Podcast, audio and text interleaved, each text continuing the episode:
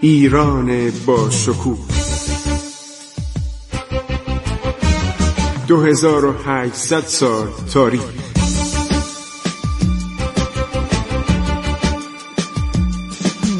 عبور از تاریخ.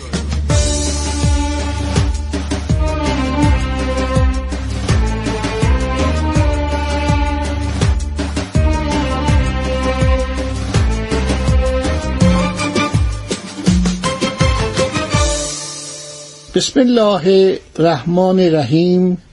به نام خداوند بخشاینده مهربان.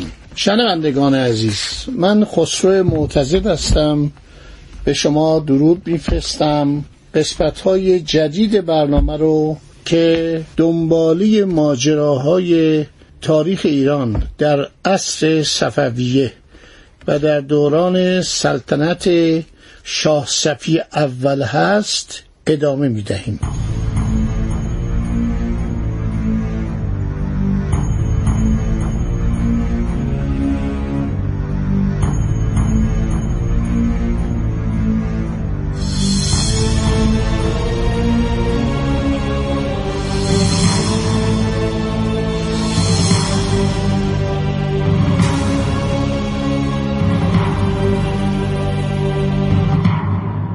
یکی از کتاب های بسیار جالب سفرنامه کتابی است که یک کشیش تحصیل کرده آلمانی به نام آدام اودآریوس که در زمان سلطنت شاهصفی به ایران اومد ایشون نوشته.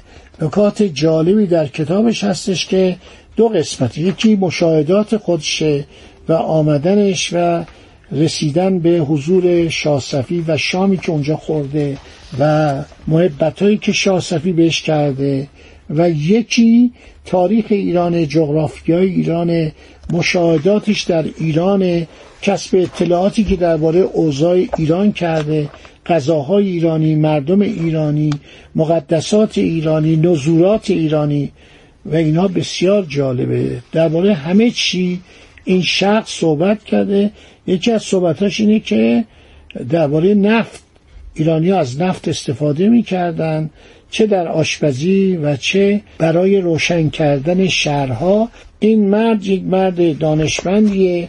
کتابش هم عرض شود که در قرن 17 هم وقتی از ایران رفته نوشته و تا سالهای اخیر به زبان فارسی ترجمه نشده بوده. این یکی از واقعا نقایص جامعه ماست که این کتاب ها به فارسی ترجمه نشده. این صدایی که میشنوید این صدای ورق زدنه. چون من می‌خوام ببینم این کی منتشر شده. 1385 ترجمه و منتشر شده. خیلی باعث تاسفه یه چنین کتابی که مربوط به قرن 17 همه در عرض شود که 1385 به وسیله آقای احمد بهبور دستش درد نکنه خیلی زحمت کشته و این کتاب رو ترجمه کرده. خیلی کتاب مفصل و جالبی است. رفتار آلمان هم نشون میده. خیلی در ایران این سفرهای آلمان که اومدن از طریق به اصطلاح هولشتاین و بندر تراو مونده در آلمان که آخرم این اتوبروکمان رو دوک هولشتاین اعدامش کرد. خب اولاریوس آدم جالبیه. عرض شود که به خاطر این اومد که هلندی ها می‌خواستن از تجارت ایران کمال استفاده رو بکنن. دوک هولشتاین هم در سال 1057 هجری قمری میشه 1637 میلادی عرض شود که به ایران هیئتی فرستاد تا ابریشم خریداری کنن. هلندی ها قیمت ابریشم رو بالا بردن. وقتی این هیئت برگشت دوباره پایین آوردن و شاه هم بدش اومد و دستور داد از کالاهای هلندی که گمرک نمی گرفتن عرض شود که گمرک بگیرن. بازرگانان معمولان سیاسی جهانگردان همینطور کسانی مثل شاردن تاورنیه کمفر عرض شود می‌تونن به ما اطلاعات زیادی برسانند درباره دوره صفویه. این کسانی که اومدن اوتوبروکمان و فیلیپوس کروسیوس بودن که 24 تن همراه اینا بودن آدم اولاریوس هم همراه اینها بوده که با چه زحماتی حرکت می‌کنن میان و آزم ایران میشن. یک دکتر داروسازم به نام وندیلیوس سیبلیست پزشک مخصوص دوک هولشتاین همراه آنها بود که میره در خدمت تزار روسیه در آنجا میمونه. اینا با میخائیل فئودوروویچ ملاقات می‌کنن تزار روسیه هدایایی می‌دهن و بعدم عرض شود بعد از چند جلسه عرض شود که آزم ایران میشن و اوتو بروکمان فیلیپوس کروسیوس و عده دیگه هستن. یک دو تا توپ هم برای خودشون میارن. توپ رو بیارن که هدیه بدن به پادشاه ایران که علاقه زیادی به توپ داشت. اینا نکات جالبیه که در این کتاب هست. میگه حتی ما در این هیئت بادبانساز داشتیم سازنده زین و برگ اسب داشتیم نجار داشتیم نانوا داشتیم قصاب داشتیم کفاش خیاط سازندگان جنگ افزارهای گرم ساعتساز بادبانساز ملوان جاشو قایقران به اضافه سی سرباز و افسر و چهار نفر نوکر روسی. تقریبا 126 تن میشن میان به طرف ایران.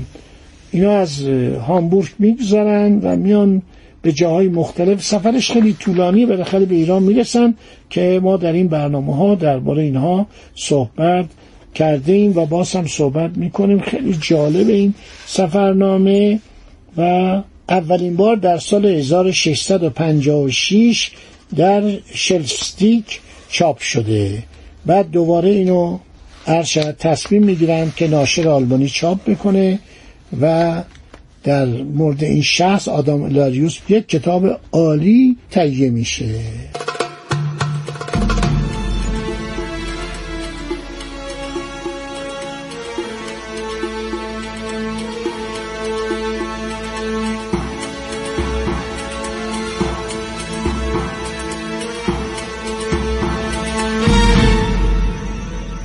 آدم آلاریوس نوشته در ایران پیران افراد سالخورده و مقدسی هستند که در خوردن و نوشیدن امساک می‌کنند. دائما به عبادت مشغولند و صورتی نورانی و روحانی دارند و دارای احترام زیادی هستند. میگه لباساشون از شانه آنان شل و آزاد آویخته است. از دستور از پارچه کتانی یا ابریشمی نام می‌بره که ایرانی ها آن را روی هم میپیچیدند و نامش مندیل بود. مخطط و رنگین بافته شده. از میان بعضی از آنها نخی زرین گذراندند درباره روحانیون صحبت می‌کنه که لباس آنها سفید است. هر شود که لباس سادات حتما باید دنباله سبزرنگ داشته باشد و برخی از ایرانی ها و نیز بزرگان کلاه پوست بر سر دارند که بر درون و برون آن پوست گوسفند بخارایی با پشمی مجعد کشیده شده است. این مندیل و کلاه را زمستان و تابستان بر سر دارند. و سبب شگفتی است که چگونه می‌توانند در تابستان آنچنان گرم این چنین دستار و کلاهی را بر سر تحمل کنند. بعد میگه سر اینا در مقابل سرما ضعیفه چون همیشه به کلاه و دستار عادت کردن کت بلندی از کتان یا ابریشم به رنگهای گوناگون برتن دارند. این کت معمولا با نقشی از گل باسمه یا نقاشی شده است. بعد در مورد کمربند اینها می نویسه یک شال میبندن خیلی قشنگ. لباساشون خیلی زیبا بوده.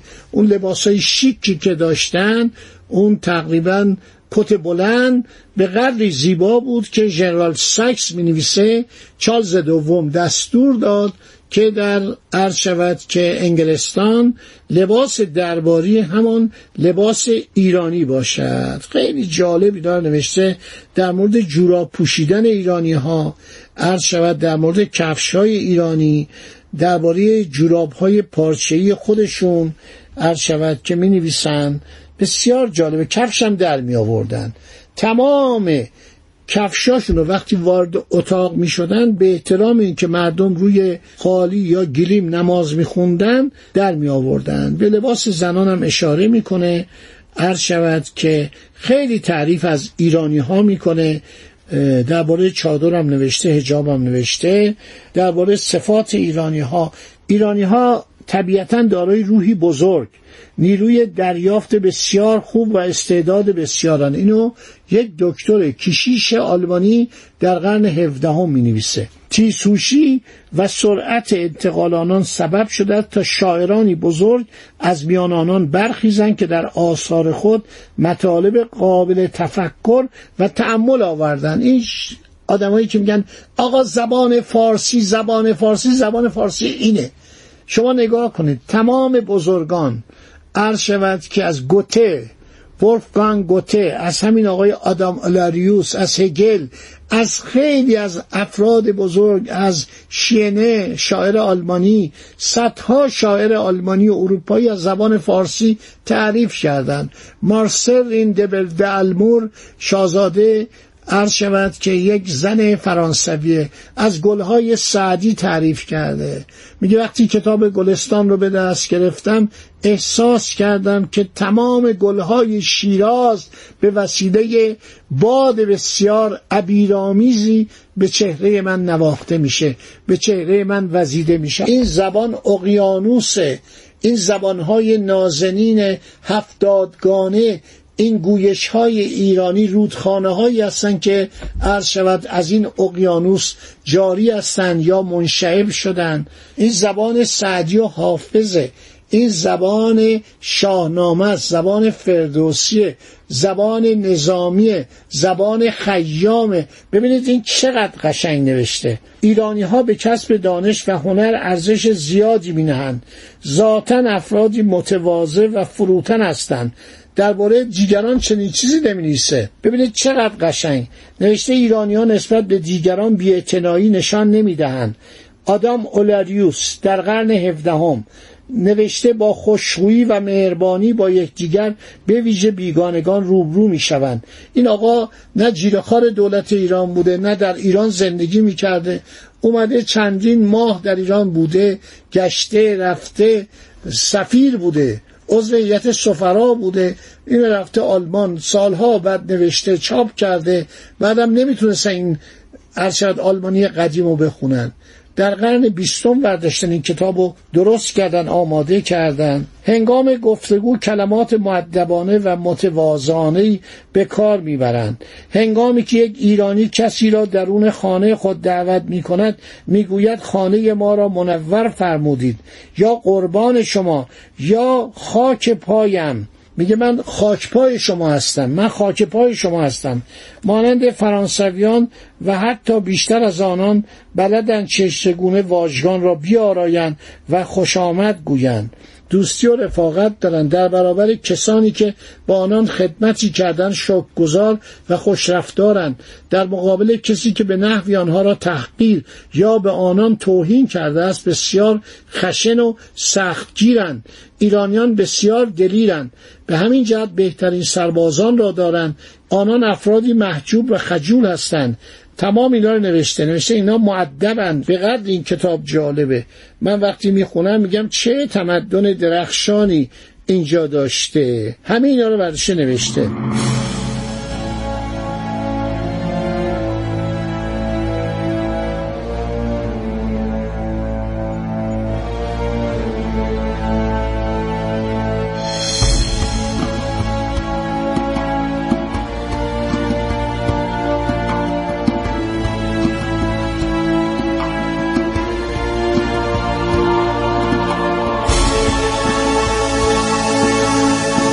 دوستان این برنامه هم تمام شد. امیدوارم لذت برده باشید. من شما رو به جرفای تاریخ می‌برم به اعماق تاریخ می‌برم.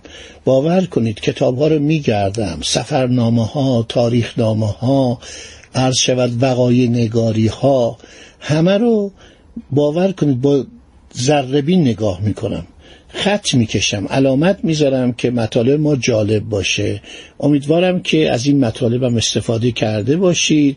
امیدوارم خوش و خورم باشید. خدا نگهدارشون عبور از تاریخ.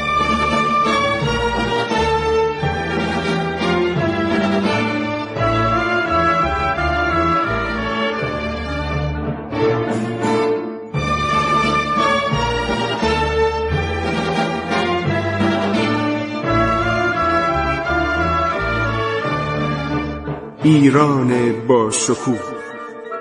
2800 سال تاریخ. سرگذشت ایران ما به روایت خسرو معتزد.